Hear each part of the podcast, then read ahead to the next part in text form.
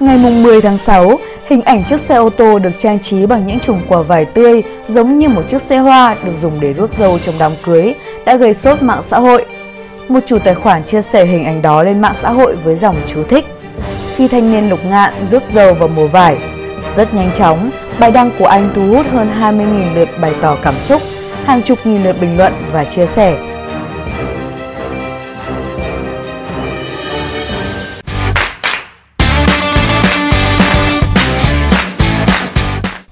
Anh Hoàng Minh Hùng, người chia sẻ bức ảnh cho biết, thực ra đây là những hình ảnh được anh chụp tại số 80 Nguyễn Trí Thanh, Hà Nội.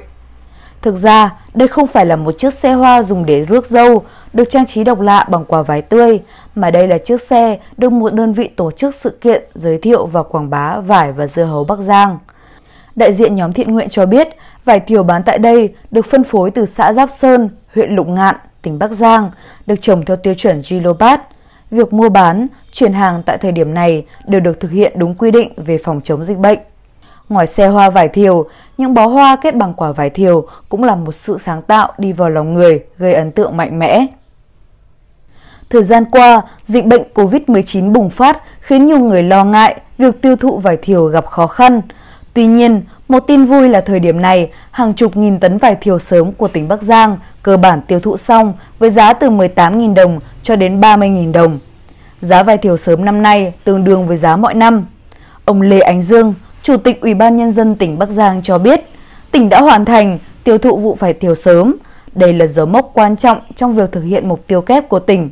Việc toàn bộ sản lượng vải sớm được tiêu thụ hết trong cả nước và xuất khẩu đi nhiều nước với mức giá tương đương mọi năm trong điều kiện phải căng mình chống dịch COVID-19 là một thành công của tỉnh Bắc Giang. Chủ tịch Ủy ban Nhân dân tỉnh Bắc Giang Lê Ánh Dương cho biết thêm, để đáp ứng nhu cầu của khách hàng trong bối cảnh dịch COVID-19, tỉnh Bắc Giang đã phải chủ động xây dựng 3 kịch bản thu hoạch và tiêu thụ vải thiều năm 2021, đồng thời triển khai chiến dịch xúc tiến thương mại con thoi với đa dạng hóa hoạt động xúc tiến thương mại, hỗ trợ tiêu thụ vải thiều và các sản phẩm nông sản của tỉnh.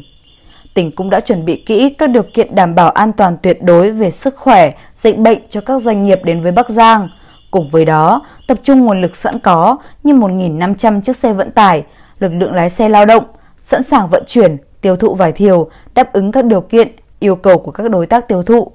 Đến thời điểm này, việc tiêu thụ vải thiều cơ bản diễn ra thuận lợi.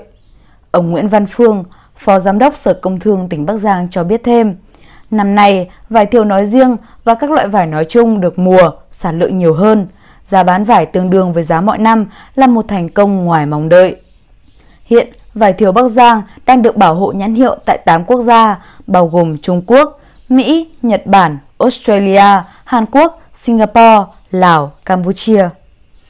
Mới đây, Bộ trưởng Bộ Công Thương đã yêu cầu vụ thị trường trong nước phối hợp với các sở công thương, các hệ thống phân phối, làm sao đẩy mức tiêu thụ quả vải tăng gấp đôi so với mức cao nhất của những năm trước đây.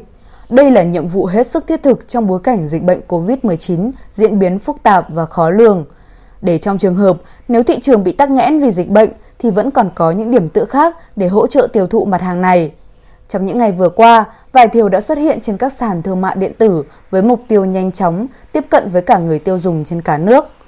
Tiêu thụ nông sản trên sàn thương mại điện tử mà trước mắt là vải thiều được đánh giá là kênh phân phối hiệu quả giúp người nông dân an tâm sản xuất, an tâm chống dịch, giảm bớt nỗi lo hàng hóa bị ùn ứ, cần giải cứu trong bối cảnh dịch bệnh COVID-19.